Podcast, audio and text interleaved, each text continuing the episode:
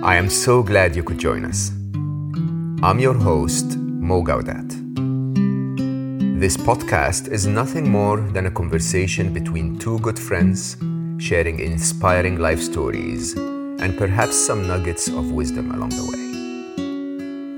This is your invitation to slow down with us. Welcome to Slow Mo. This episode is part of the silver lining theme, in which I will try to explore some of the bright side of the COVID 19 crisis with some of my wisest friends. My guest today is my very dear friend, Martin van Huystee. Martin is the founder of Wisdom in Business, the Inner Peace Conference, Delight Yoga, and the Playing Circle. What's common between all of those is that they are united by the focus on bringing a community of people or a network of organizations together toward a more conscious living and working. Martin is dedicated, and so he's very successful at helping leaders make the journey onwards to master the art of living and not just working. He continuously explores philosophy, meditation, he continues to move around the world with masters while running multiple successful businesses, which, if you ask me, is not the easiest balancing act, but surely one that is very rewarding. Last time Martin and I were together, he managed to make me cry in front of a thousand people on stage. He's sometimes good at that. Martin, welcome to Slow Mo. I'm so happy to have you here. Thank you for joining me. Thank you for inviting me. It's been a year or so. I can remember our last one on stage. Yeah, remember that? I was just telling everyone that uh, I ended up crying from gratitude because of the way you asked the questions. And uh, I actually was completely overwhelmed. It was a, a moment where I realized that, uh, if you remember, the loss of my wonderful son and the love that he gave me was replaced with so much love. There was a, a thousand people in the room, and you could feel that they really appreciated our conversation. It was really wonderful. So, what's happening with all of your businesses with Wisdom in Business is an event. So, how are you shifting that? Yeah, the events, as you know, we have five yoga schools. They are closed. And the events that we organize, the Inner Peace Conference and Wisdom in Business, they are basically cancelled. I think it will come back again, that we will be joining together and that um, I'm seeing also wonderful things happen by connecting through these platforms, whether it's podcast or Zoom calls or or other means. And we do these wisdom meditations every Friday morning just for our friends and, and, and family. And that's been growing a little bit outside of that circle. And it's really nice to sit in silence. You're meeting people which are sitting in another part of the world also in silence at the same time it's very powerful. So the whole notion of that consciousness, or like Einstein said, time and place or distance is just in our imagination. It's in our mind. And you can feel those things happening. So I'm I'm very optimistic for beautiful online conferences and then mixed of course with more local conferences. I'm not as you a big fan of flying all the time all over the world. So um, maybe this was a wake up call for us to organize differently. But uh, of course, holding hands and sitting in circles is still my preferred uh, choice. Yeah. Do you think we humans have the ability to sit in circles remotely? I mean, is that, would a Zoom call enable that connection more? But is that connection innate to us? Is that something within us? Yeah, I think so. I think for the people that have had these deep spiritual connections with also people from other times or other eras, or when you read a really good book and you get connected with that spirit or that spaciousness or that depth of somebody. And I think that also happens when you sit in silence in online meditations. It's not that device will connect you, it's basically the silence that will connect you to something larger, which we all have inside. At least that's how I like to perceive it. I think the great sages and philosophers have steered us into that direction that we can unite and connect through silence. And um, maybe this crisis is helping us to do that even more. So, Martin, the Martin I know, which maybe some of our listeners don't know, is a very unusual mix. So, you're a very spiritual person. You're very much into philosophy, into really, really pondering deep, deep, deep ideas. But at the same time, you're a very successful businessman, and your entire success is built on the idea of inviting business people to awaken their spirituality, to awaken their inner peace, to live, to find the art of living, if you want. So, how does this mix happen? When did you start? Why did you end up in that place? I was really quite a regular Joe. I grew up somewhere in the center of Holland. I went to uh, a university not far from my father's and mother's house because my grandfather and brother and also went to that same university so I followed in the same path. I used to be quite good at sports and always very fit. And during my university years, I got less fit, to say the least. And I woke up almost graduating and thinking, like, what has happened? So I hopped on a plane. In those days, you could still buy these world tickets. I don't know if they're still there. I went on travel and I ended up after eight months in the Himalayas and walked there for a couple of months. And that's where I saw, like, wow, I was brought up in a very confined situation. I didn't really know the world at all. And I saw people there connecting with, in those areas, it was Shiva. So that opened up my first initial eyes towards Eastern philosophy but I was really a tourist looking from the outside in. I got back in Holland, in Amsterdam, and I finished my uh, law degree. Started at a big law firm, but I couldn't really earth anymore in that field to say. My interest for law were more from the Platonian, from Plato, and but now I was sitting in a box advising very large insurance companies how to uh, manage away their um, complaints or their their clients so I had a much more romantic idea about law when I started. So I changed over to Unilever, and from there I moved to Durban, South Africa, which was for me Mecca. So Unilever sent me there because it's one of the surfing capitals of the world, and I've been loving surfing for all my life. So I started surfing twice a day, but my body couldn't manage the energy. I was getting quite tired in a way as well. So my boss, and uh, you're talking 20 years ago at Unilever, now it's quite common to send somebody of your staff to a meditation course, but 20 years ago, this was weird. And she said during my first review, like, Martin, you're a nice guy. Your brand is doing fine but the sleeping after lunch, which I was doing on my desk every day, we find that quite weird. That's a nice way of saying it. yeah. We don't know whether that's normal in the Netherlands, but in South Africa, we don't do that. And this was open planning, so everybody was there to see me. But I, I always did that during my university years, sleep after lunch. Uh-huh. She said, Why don't you go to this center of Maharishi Mahesh Yogi, this long bearded guy who founded the Transcendental Meditation Movement? And because I've had already been in contact with people from the Hindu tradition, I thought, like, yeah, why not? And that's when I started meditating twice a day and really getting into mantra practices. And I just saw how much it helped me with my creativity, with my focus, with everything. And primarily, I was meditating just to become CEO of Unilever because it had such great yeah. attributes. You know, you could work longer, more dedicated, more focused, and with more insights and creativity. And then from Unilever, it went on to uh, joining Heineken. And I started an advertising agency afterwards, which I was able to sell after a few years.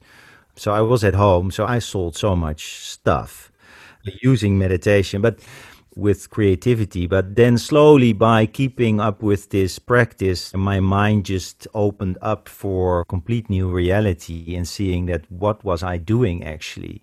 How was I contributing to this earth and not looking at my life as the big Maarten van Huystee show, which it was until then.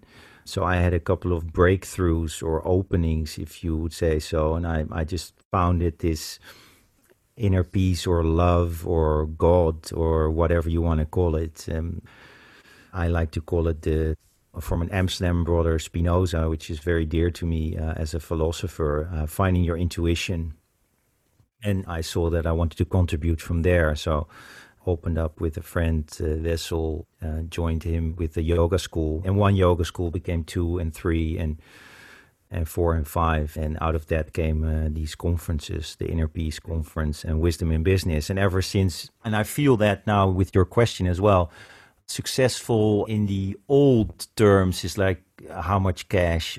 That was it for me as well.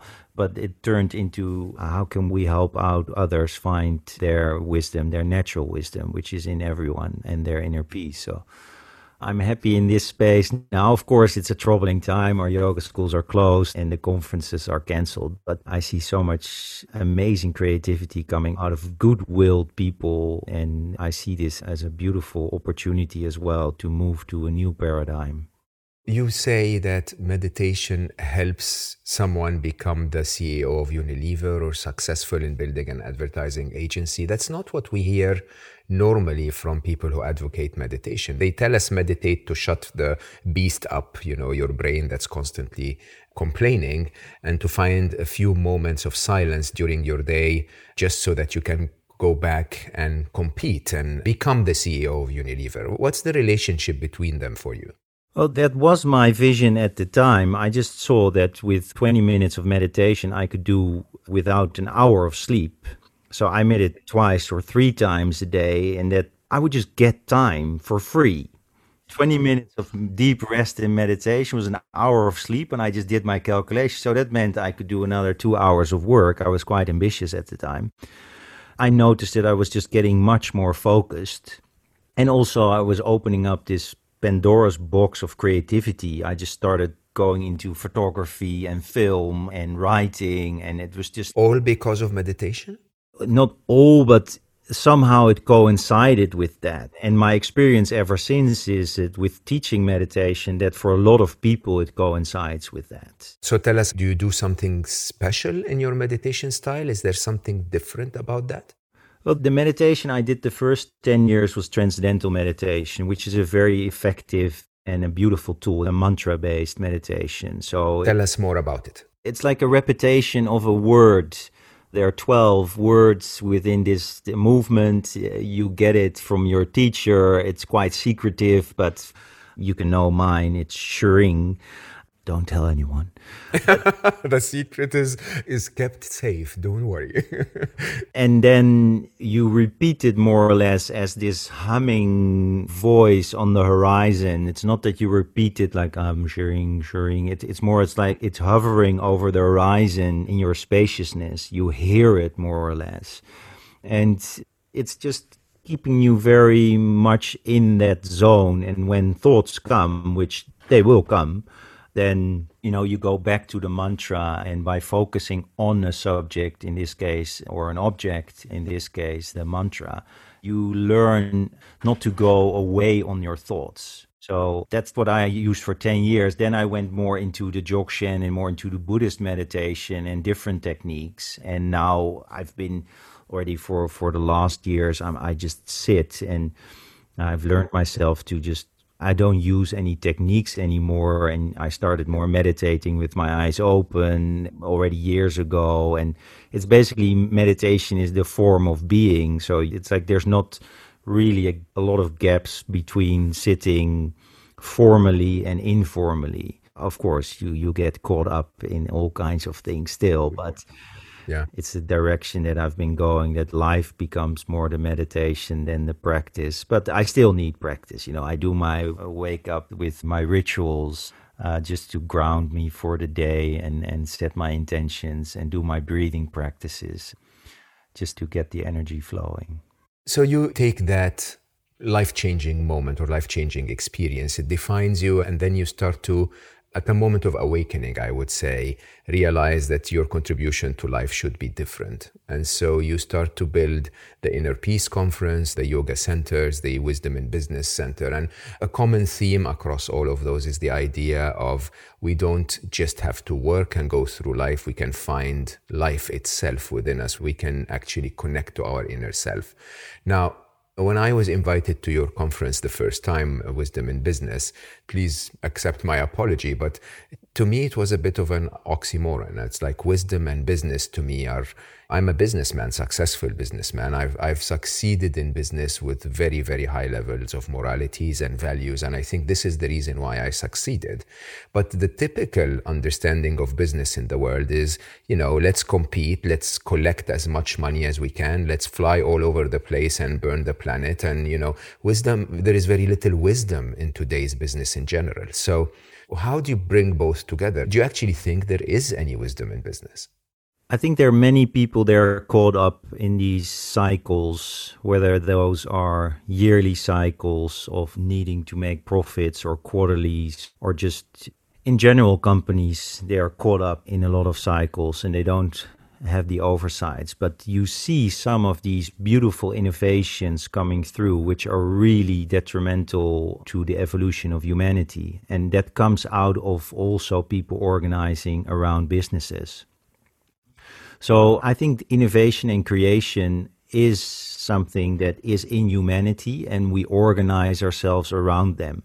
A lot of them are fully ego driven. I see that. And a lot of businesses are ego driven. But there are also some of them, and they are getting squashed sometimes by the ego driven businesses, but some of them do pull through, which are eco driven businesses. So we need to move from ego to eco driven. Like, fashion has created amazing statements about liberation, about uh, how to transform yourself, how to move from one generation to another, and created emancipation. So, fashion played a crucial role in those transformations.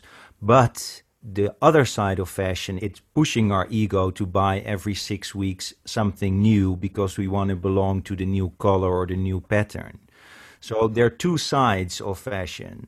And I think once we enlighten ourselves, that's not like in a spiritual way, but really see from a more elevated position that those are two sides of fashion, then we can say, like, okay, how can we keep the good attributes of being able to um, create a culture that is more loving?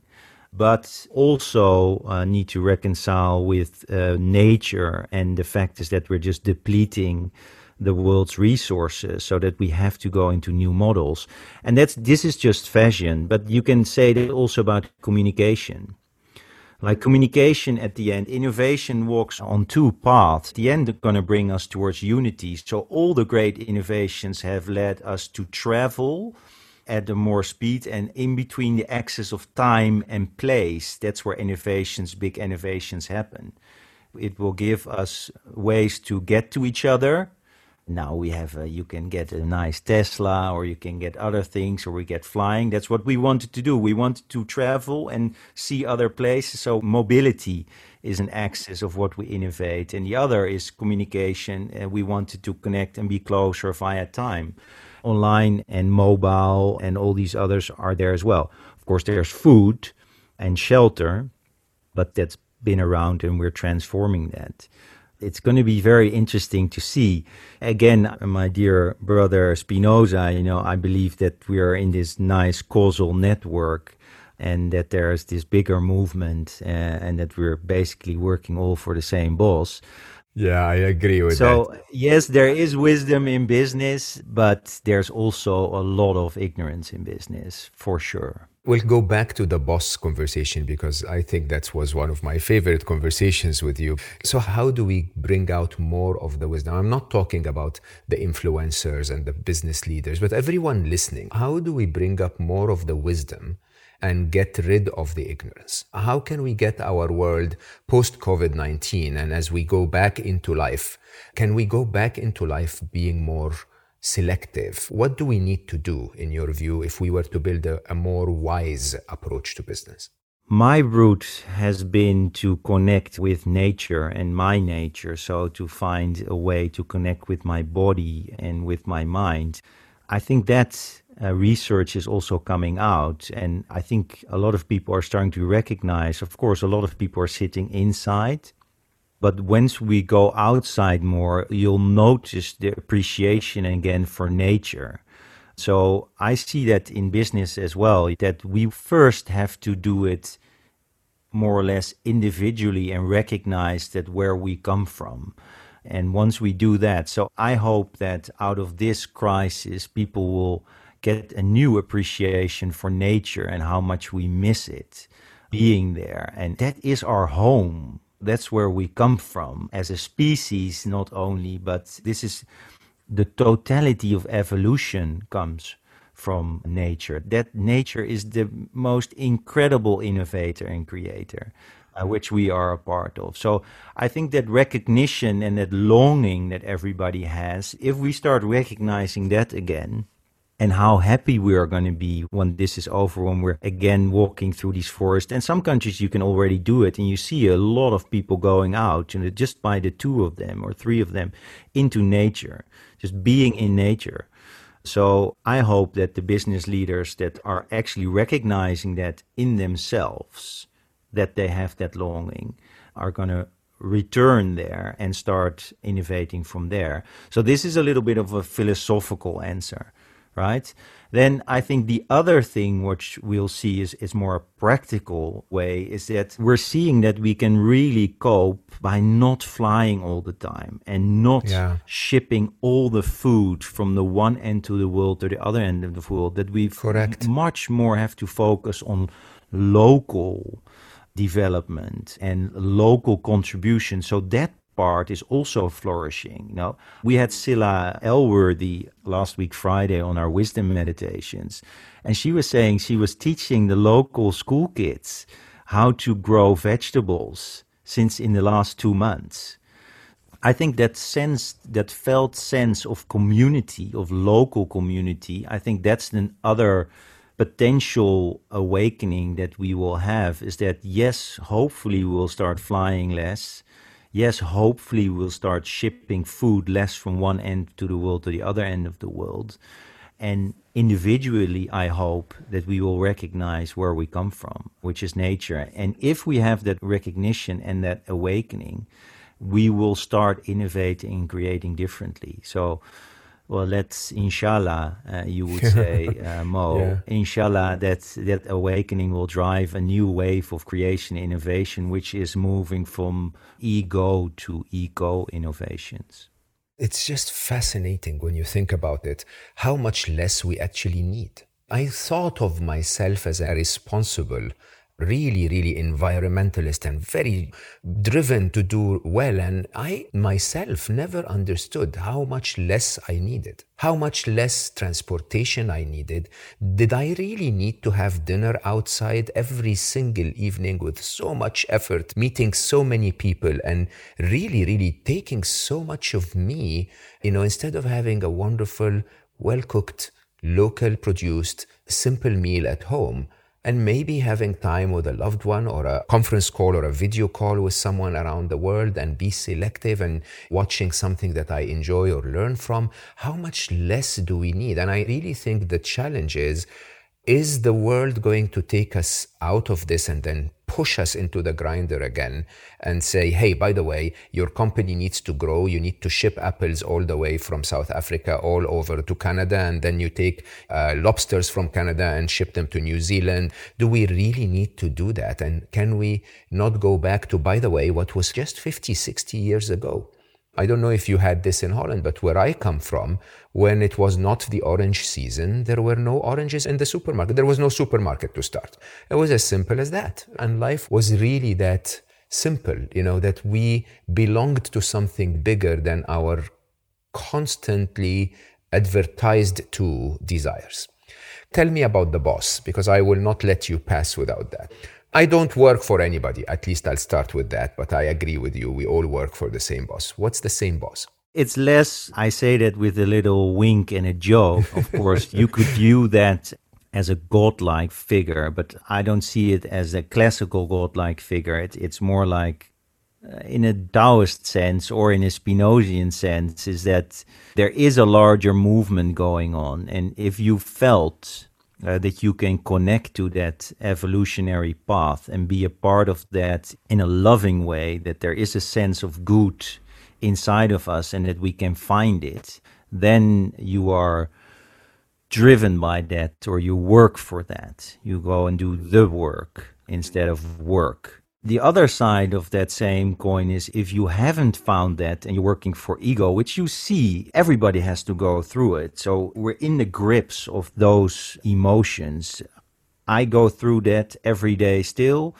I see it happening in my kids like my oldest one, he really loves when he gets into stuff. He wants to buy the gear for it, and you know he gets really into it, and then it's his stuff, and finds it difficult sometimes to share it with his brother and his sister, and vice versa. So there is this need for possession or that, where the ego wants to cling or create an identity. It's just a path of life. So we as humanity are walking exactly that same circle as we as individuals walk through.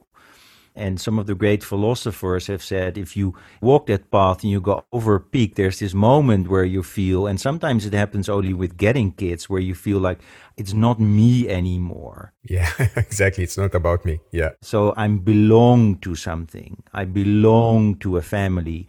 And for some people, that family becomes not only the circle of five or seven, that family becomes larger and they start seeing them, I belong to a community. And some people it starts growing, and we see it when we play soccer or when Holland is versus the UK and we belong to the orange. We know who we want to win. yeah. And some people they go even further and they say we belong to our species. Yeah. And you can go even a little bit further and we belong to nature.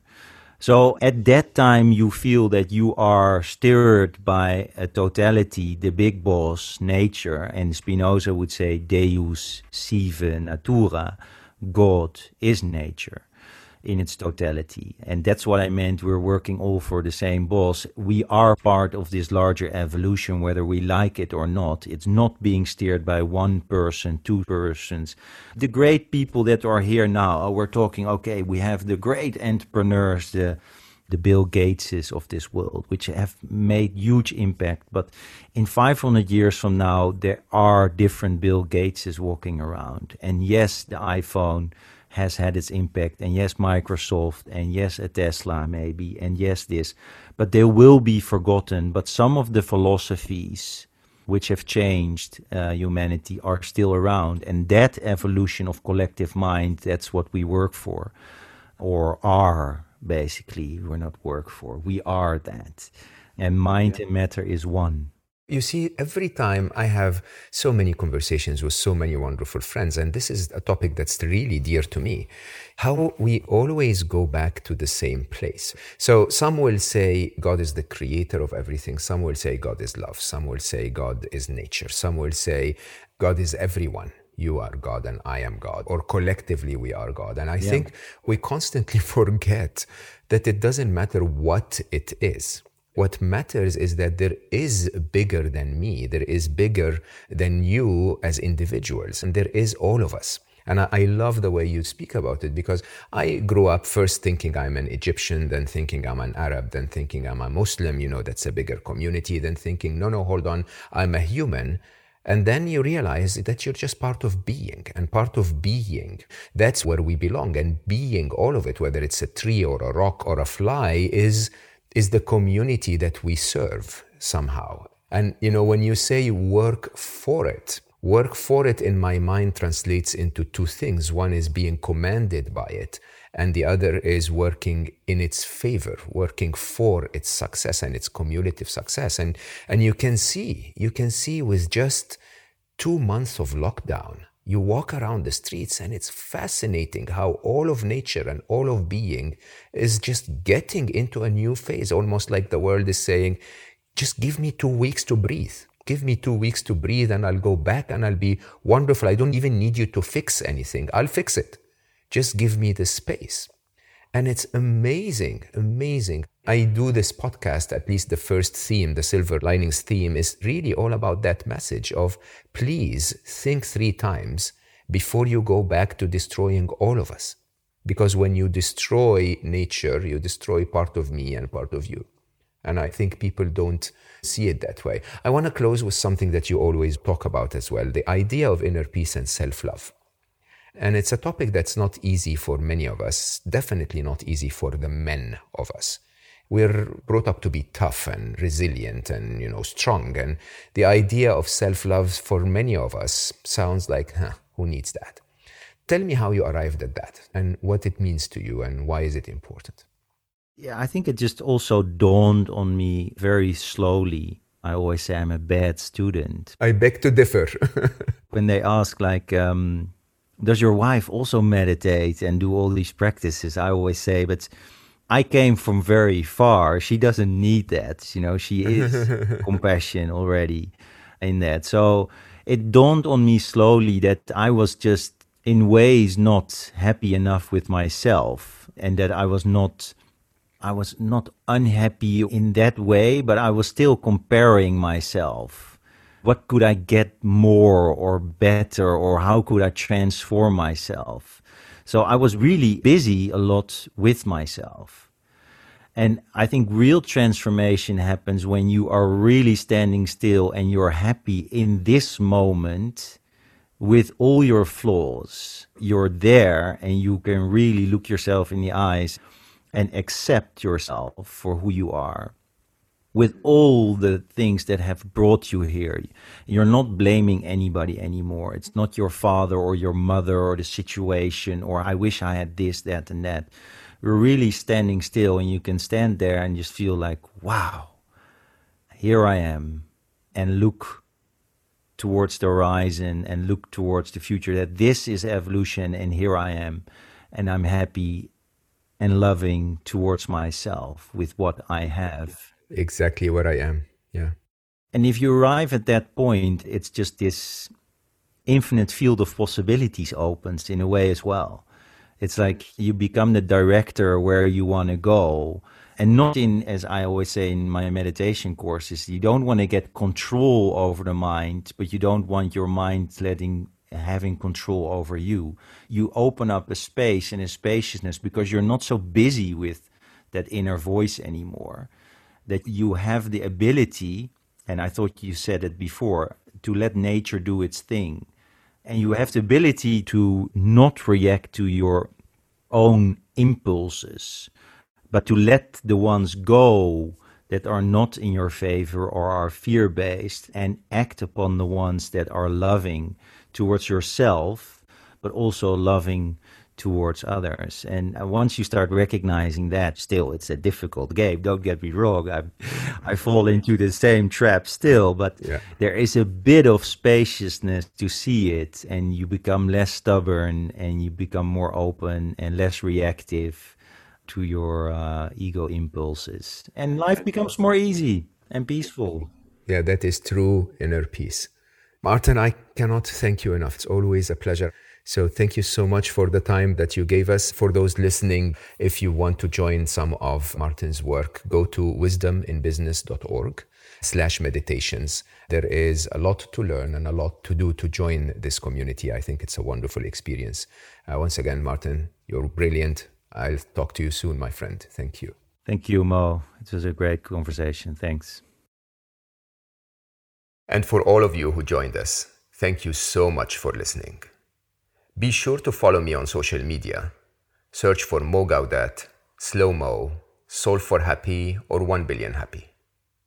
I know you've got a lot going on, but remember, there is always time to slow down. Until next time, stay happy.